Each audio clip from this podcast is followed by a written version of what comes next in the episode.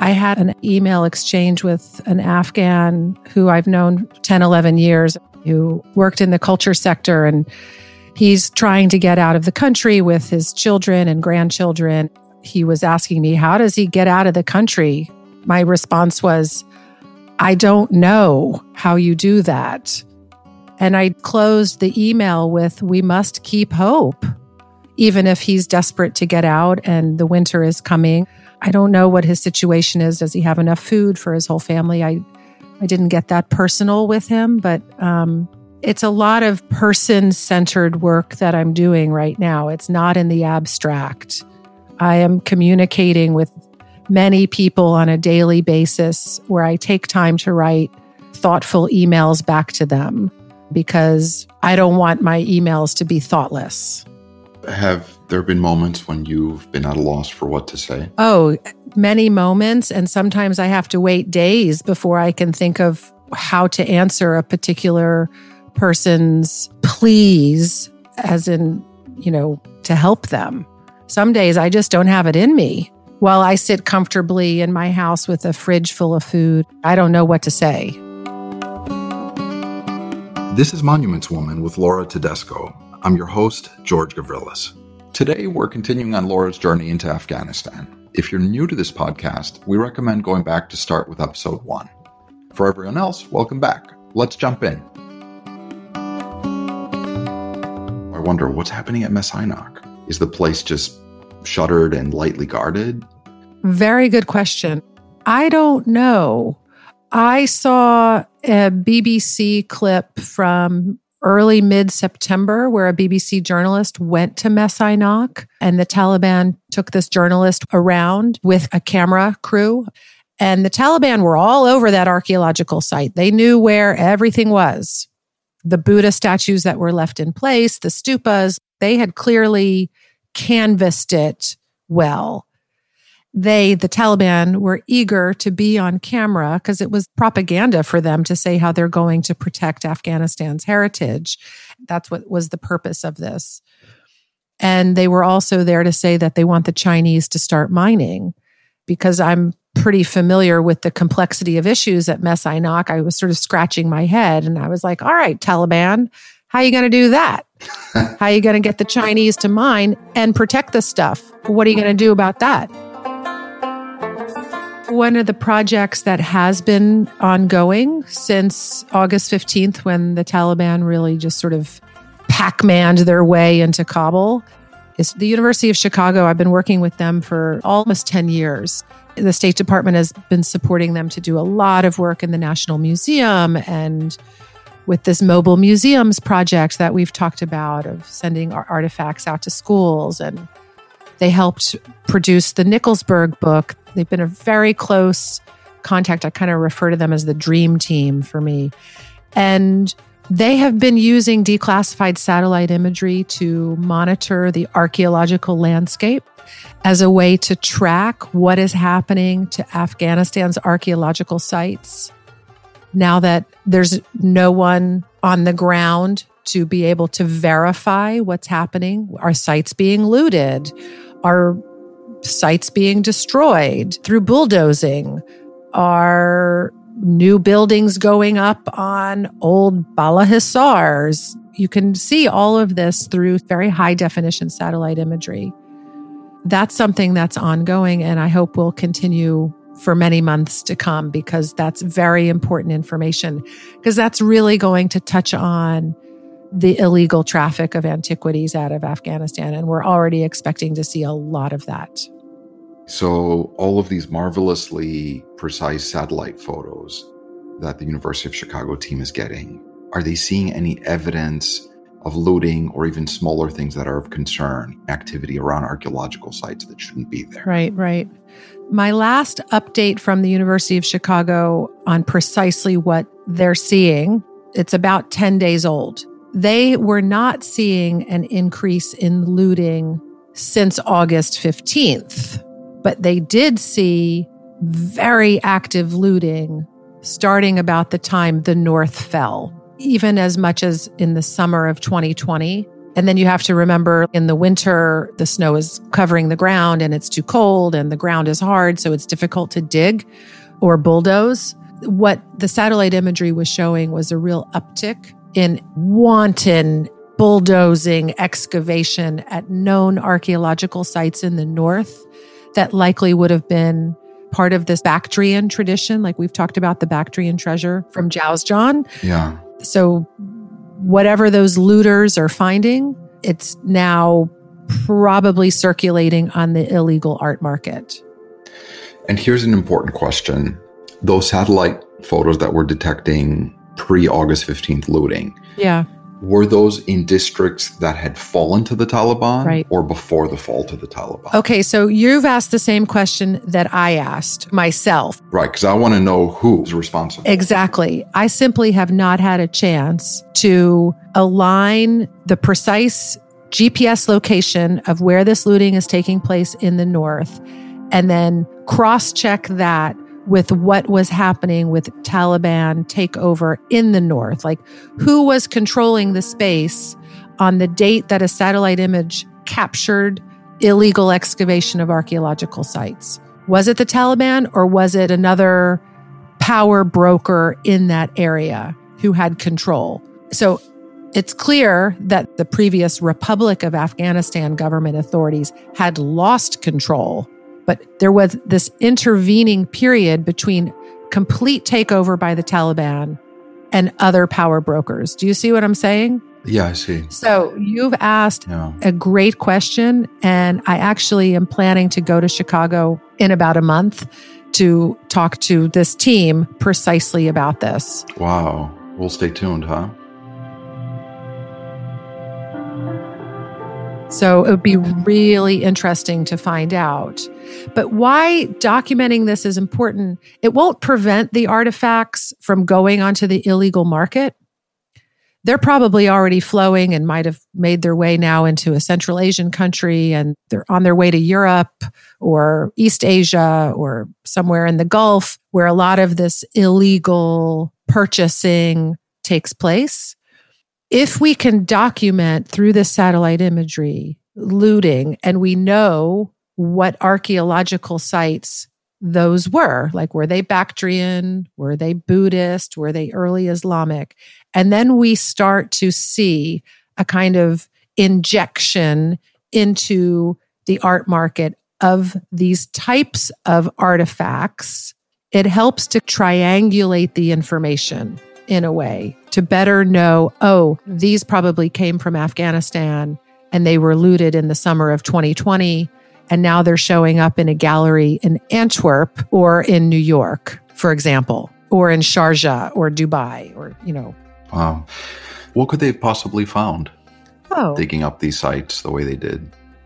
Oh, if they found tombs, I mean, the tombs could have had a great deal of wealth gold, turquoise, lapis, you know, glitzy material that you would see in the Bactrian treasure, which is safely stored in the presidential palace right now.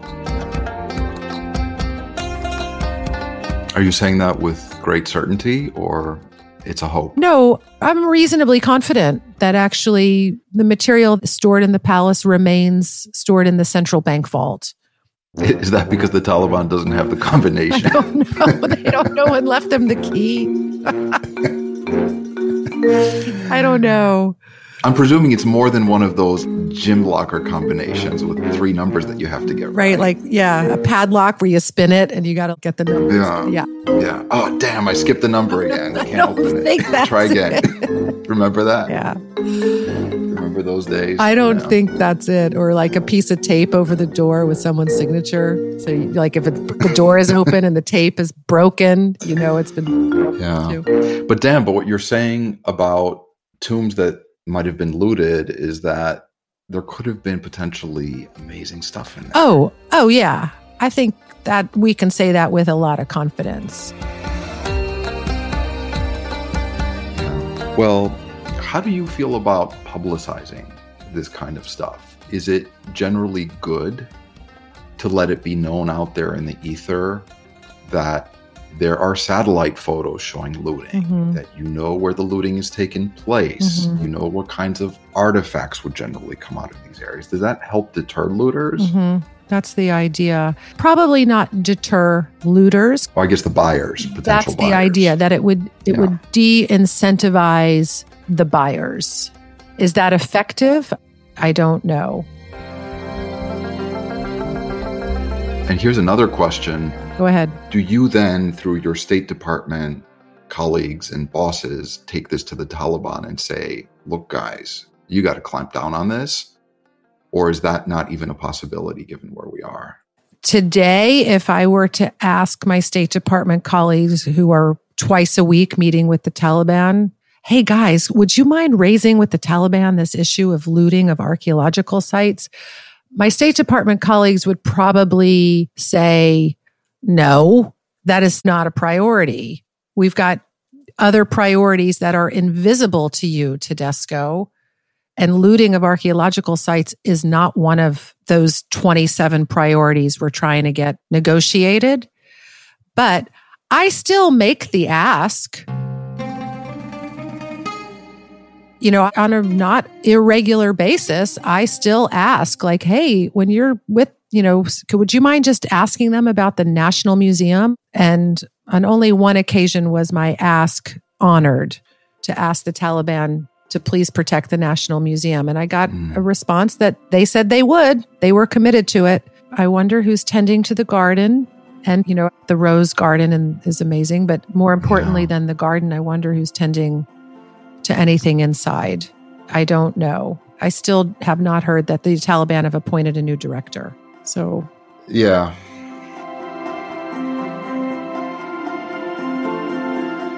Back in August, there was a poet and folk singer who, I think in Khost City, was dragged out of his home and killed. Then there was a poet in eastern Afghanistan who was killed as well just in October. There were the wedding guests that were killed on Friday yeah, right, in Nangarhar for allegedly playing music at the wedding, which is not banned. right.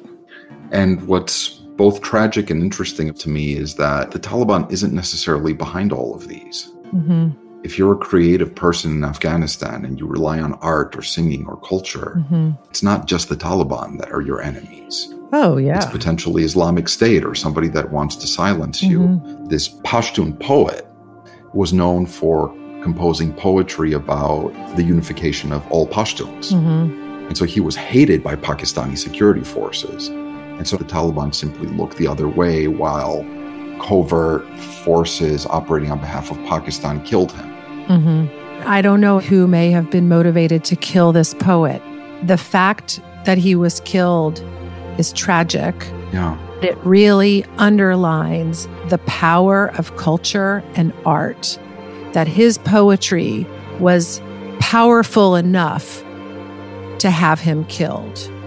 Mm, that's right. So, that in itself is a reason to continue efforts to preserve heritage and to preserve culture. The Taliban and Al Qaeda thought the Buddhas of Bamiyan were symbolically significant enough to want to obliterate them. The US can have a very powerful counter message if we say we respect heritage enough to preserve it. Yeah. You're absolutely right. Incidentally, the poet who was murdered, he didn't make international news. It often doesn't.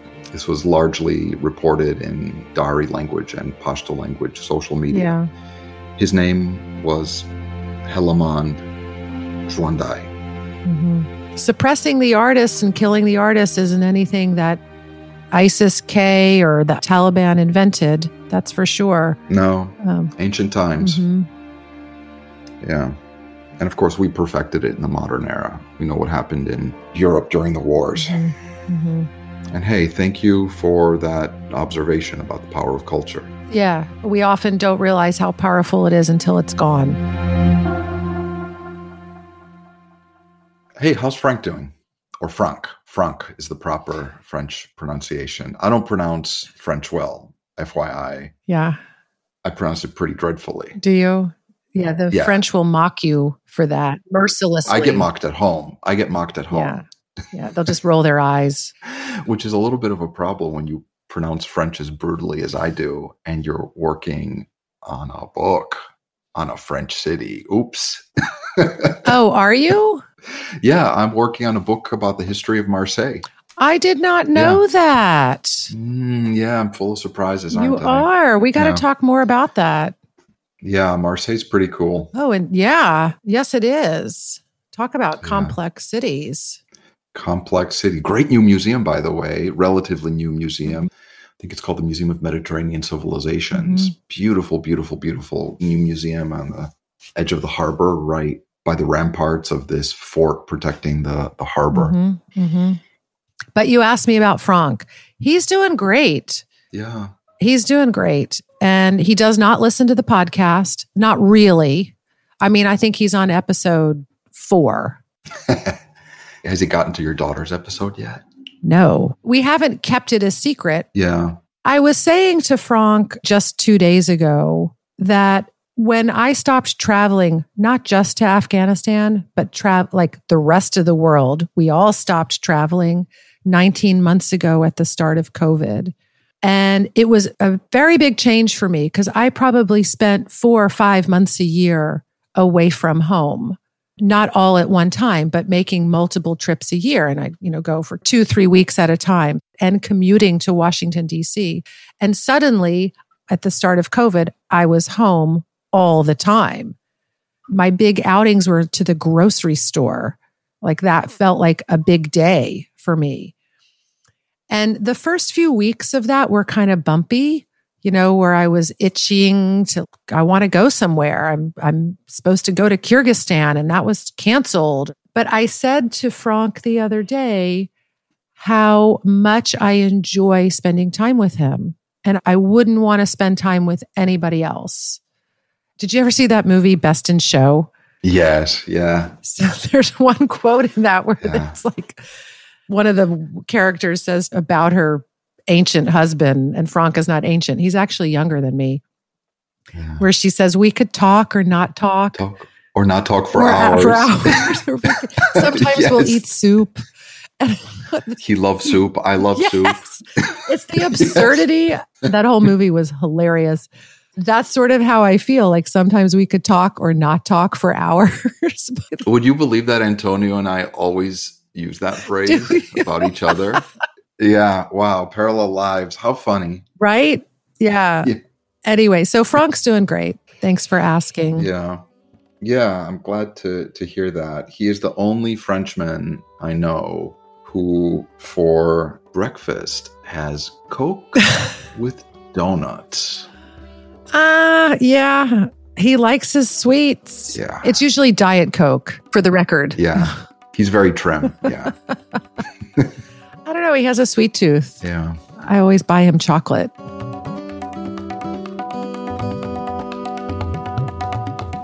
You've been listening to Monuments Woman with Laura Tedesco. I'm your host, George Gavrilis. Don't forget to like and subscribe wherever you get your podcasts. To stay in touch, also follow us on Instagram at The Monuments Woman. Join us next week when we dive deeper. This show is produced by Christian D. Brune and May 11 Project. It is recorded by Audivita Studios and edited by Sean Hettinger and Greg Williams. The theme song is This Love by Ariana Delawari featuring Solar Nader.